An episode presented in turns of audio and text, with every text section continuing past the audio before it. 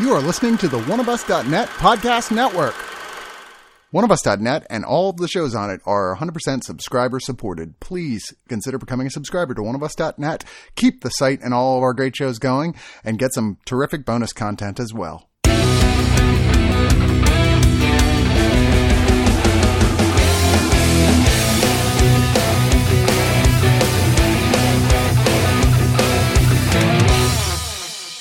I've seen things you people wouldn't believe. Obvious knockoffs of better movies that went straight to video. I've watched cinematic ripoffs glitter in the dark near the red box kiosk outside the Walgreens on the shitty side of town. All those moments will be lost in time, like rain in my beer, or beer in rain. Time to sigh. Well done. I'm here today to talk about a brand new sci fi film called Zone 414. I am joined by Synthetic Mindy. You know, if you want person, I have many you can buy. Ooh, With all sorts of attachments. very tempting. I also have Trevor, probably not an android, joining us. Maybe. Check his eyes, do they glimmer? Even I'm not sure at this point. And Lewayne, who has probably never passed the Voight-Kampff test. no, and I got this thing. If you guys could take a look at it and tell me what those letters are so I can type them in, please. so, Lewayne, if you see a turtle lying on its back, what would you do? Um, probably take it home to put in the tank with the other one. You're definitely a robot, because the obvious answer was belly rubs. You found me out. You're just like tickling him. He's like, I am dying, motherfucker. Flip me over. Oh, look, he likes it when I tickle him. Look at- at, the way his little legs flip and flap all over. Oh my god, maybe I am a psychotic android. You notice we're taking a lot of time to not get around to talking about this movie. Hey, that's exactly what the movie does. It takes a whole lot of time to get around to not really talking about what it's about. Very true. Based on the very obvious Blade Runner jokes we have woven into our intro, and yes, by the way, we've just used up all our material right there. We're talking about a movie that owes a lot to Ridley Scott's 1982 classic Blade Runner. It is in the near future. There is a place called Zone 414, a part of town where androids are allowed to live and work. It's something of the red light district of Earth It's kind of like Westworld. which I also have some comments on. It's this uh, seedy, neon lit part of town where androids can be uh, purchased for one's pleasure, created by a creepy dude by the name of Marlon Veidt. Who may or may not be real. He just does not seem like a human being. Nobody does. So Marlon Veidt, played by Travis Fimmel, uh, whom you might know from uh, Vikings, is covered in old age makeup and creepy hair. Uh, it turns out that his very real daughter has disappeared and is possibly hiding out in Zone 414. Because he doesn't want to cause any kind of incident, he contacts a private investigator played by Guy Pearce, who is David Carmichael and spends the entire movie trying to find this young girl while scowling and talking in some unconvincing Anywhere USA accent. Kind of New York-ish. Along the way, he has to pick up a android by the name of Jane. She's supposedly his entree into this bigger world of Zone 414. Jane apparently is the most advanced prostitute, I mean replicant, I mean android, whatever the fuck they call these people. He needs her help to get through because you see, Jane not only is beautiful and can change her hair color at will if that's your sort of thing, uh, she also knows the young girl in question and knows her way around Zone 414, which, like any sex destination or tourist trap, is designed to look terrifying, grim, and depressing. Because that looks great on a travel log.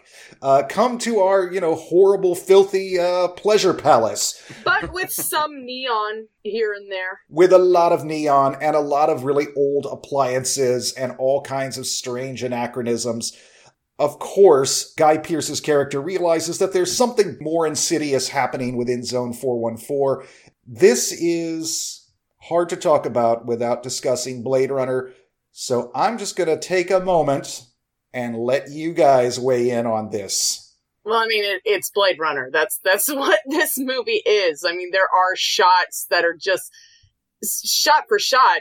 It, it, it looks like Blade Runner, like the shots that are the CCTV, the shots of the taxi, and Guy Pearce is very much Harrison Ford, as well as Jane is very much uh, whatever her name is, uh, Daryl Hannah. This is more or less a Xerox copy in that Xeroxes are less quality than Blade Runner. She's a combination of the Sean Young character and the Daryl Hannah That's what character. I meant. Yeah. She's sexy but also sophisticated. But, you know, obviously she services Johns, and we're told she is the future of robotics, but they only have one. There's an entire marketing campaign for this one android who, for the right amount of cash, you can hire and tell your secrets to because she can not only have sex with you, she can empathize with you. You get the full girlfriend experience with Jane. Yeah, but they they run into the problem that they always have when they try to, well, for lack of a better word, humanize characters like that.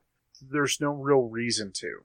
Like all of the stuff that that you talk about, like she can display emotions and all this, you can program androids to do that without having to actually have them feel the thing they're feel. Actors do it all the time, right? I've worked in customer service. I've told people to their face, I totally feel where they're coming from. And you know what? I didn't. Yeah. Well, if you've ever told anyone that they have a beautiful baby, you know how to lie like that too. So, I mean, I've said the customer is always right when I knew damn well they were wrong. Yes, you can fake it. and so that's that's one of the things that's weird about this because that's one of the big elements of this is that she has these she's depressed and she's anxious and she's like very human and doesn't know how to deal with it and of course who's she going to talk to the other replicant uh, the other androids that aren't going to know anything about what's going on the people who come see her no they don't care how she feels they just care how well i mean they don't care how she feels emotionally i assume they care how she feels otherwise but like This was great, except she felt too plasticky. Yeah. It was like making love to a Naugahyde couch. but like it's it's a huge plot point this whole conversation between pearce's character and her because we get into his backstory and there's an element involving suicide and a bunch of other stuff and it's it's like i feel like you're shooting for something but i've already kind of forgotten what might have been the point of what you were doing Well, they do that throughout the whole thing. The big problem I found with this film was that the main conflict doesn't come in until two thirds into the film. So it's just like there's a whole bunch of establishing. So when the final theme or final conflict comes, it's resolved almost immediately. So it's like, what was the point of this other than to look like Blade Runner? There's a lot of foot dragging that in a better movie you would describe as world building. Mm-hmm. right But this world is already made for us years ago. This this is movie making out of a box. In 1982, Ridley Scott's vision of the future, that was a credible vision of the future. In 1982, we thought, yeah, that's what 2019 will look like. Now, we are 2 years past the events of the original Blade Runner and people still think that's what the world's going to look like in the future. It's like, no.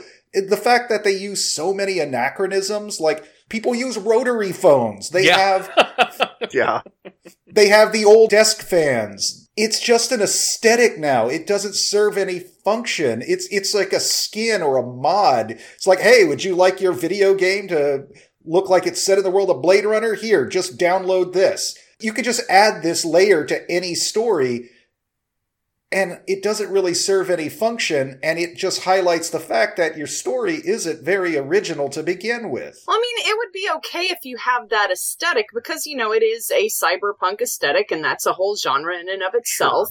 But again, it, doesn't really go into any kind of meaningful discussion about anything. You know, you could have had the discussion about, you know, when they do do things with robots and this sort of thing is what is the nature of humanity? What is it? That that is a discussion. You know, Data in Star Trek, the Doctor in uh, Star Trek Voyager. Uh, you know, you have a lot of these conversations about what is the nature of humanity. You could have had the whole mystery aspect of what is happening with the daughter and why does the daughter wish to be a synthetic as opposed to human. You have the whole thing of, well, what is the weird nature of this world and that it has to be hidden in a Disneyland kind of way of everything is perfect. What, what, and the weird underpinnings. There were, there's so many directions that this movie could have gone in, but it didn't in favor of look at the visuals. And we've seen the visuals before, so it didn't have anything of substance to offer. Yeah, it's pretty superficial. It's it's uh I'm cribbing this from somebody else and I wish I could give them credit, but it's it's a lot of frosting with no cake.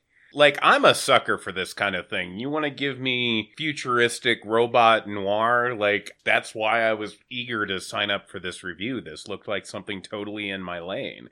And it was. I enjoyed myself watching it it takes you out of the movie how close it is to Blade Runner and how close some of the themes run. Uh, Mindy, you you brought up Westworld, which is another series dealing with some of these issues. You know, Dashiell Hammett, when he wrote The Maltese Falcon, that wasn't considered high literature at the time. It was published on the shelf along with a bunch of other generic mysteries. This is the generic mystery to Blade Runner. It's fine if you like robots and film noir and mysteries. It's okay. The the performances are fine. The accents are a little weird, but everybody seems to have one, so that kind of worked for me. Yeah, I mean, it was made in Ireland. Whenever they mention money, they always mention pounds. And drive on the left. And you have a lot of like UK cast members, and then you have Guy Pearce, who's Australian, who's playing some weird generic, you know, Harrison Ford kind of gruff American voice. And it's just like, it's such a mishmash that it never feels like a real place. We never know where Zone 414 is. It's part of, presumably, a much larger city. It's just this special zone within the city that they're allowed to keep robots as sort of their research and is kind of considered a safe zone. It's the only place that robots are allowed to exist and people can go and have sex with them, apparently. I mean, they, what else do you do? Nobody goes to have their food prepared by a robot it's treated like a sex tourism place. But mm-hmm. again, it's just so fucking grim and bleak.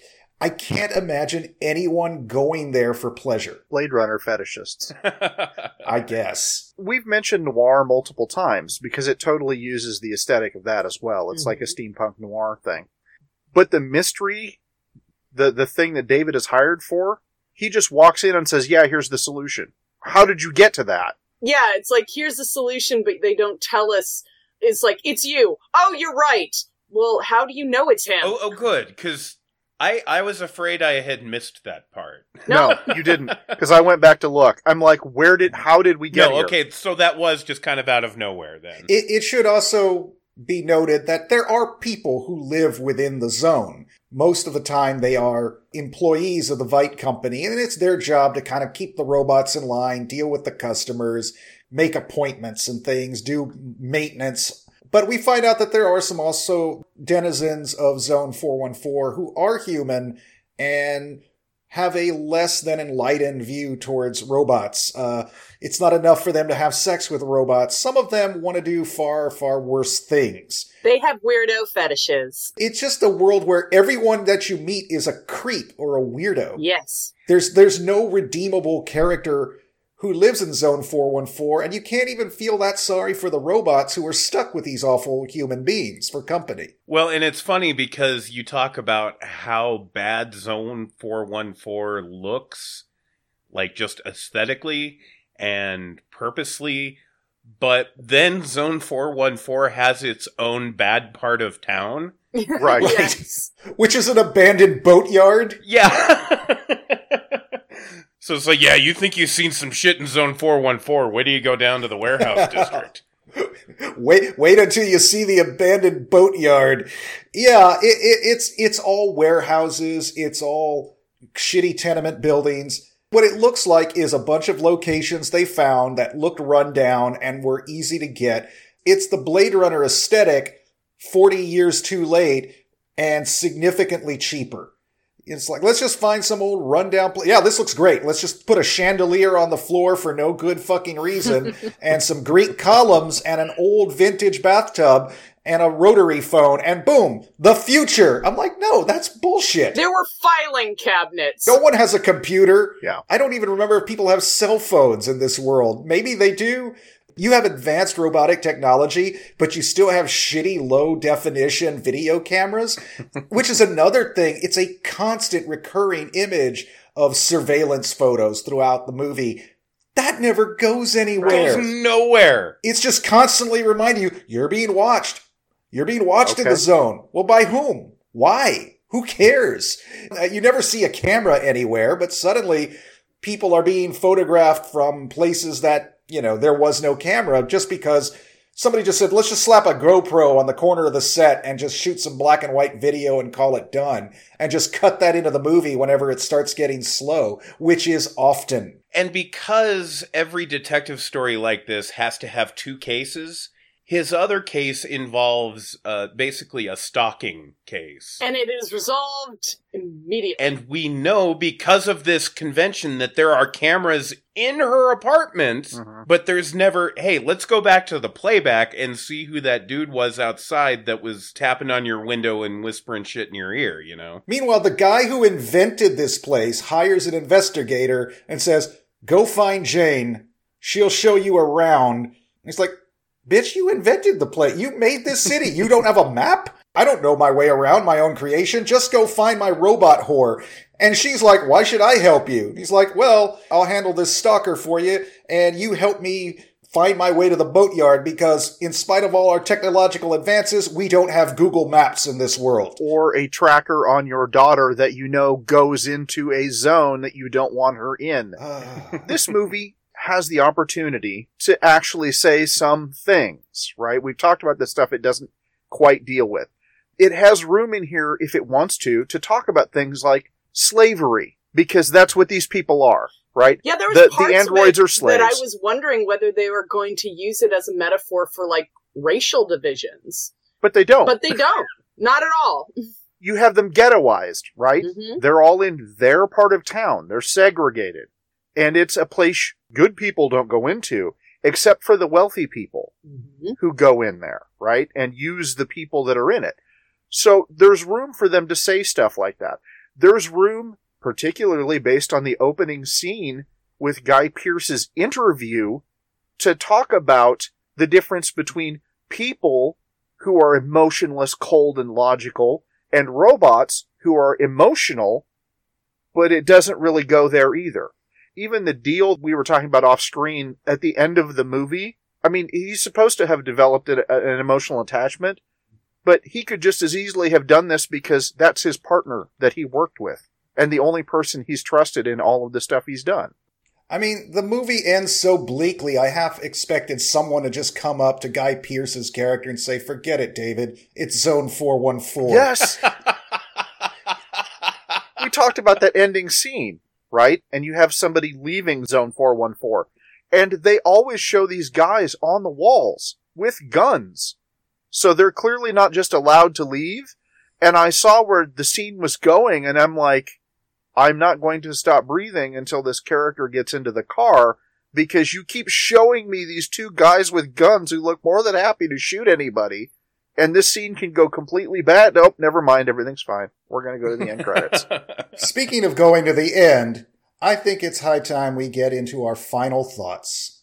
Trevor, kick it off, please. At the end of the day, it's fine. The thing that takes me out of it the most is stuff that I, as a movie viewer, are bringing into it, am bringing into it. The obvious comparison to other stuff that is better. Uh, Westworld, as a even uh, uh, the movie Westworld from back in the day, probably treats some of this material better.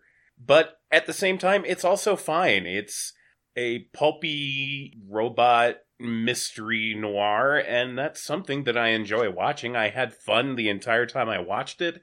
You know, I watched it right before this record.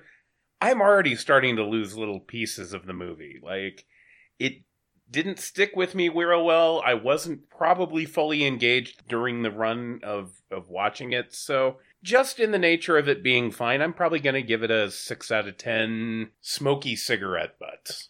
Mindy, Like Trevor said, it's fine, but it's not great. It's something that we've seen before, and it doesn't add anything new to the conversation. It isn't very innovative, and you're gonna spend the entire time watching it thinking about other films and other TV shows that handle these topics better and with nuance and with discussion. Most of it is just visual fluff.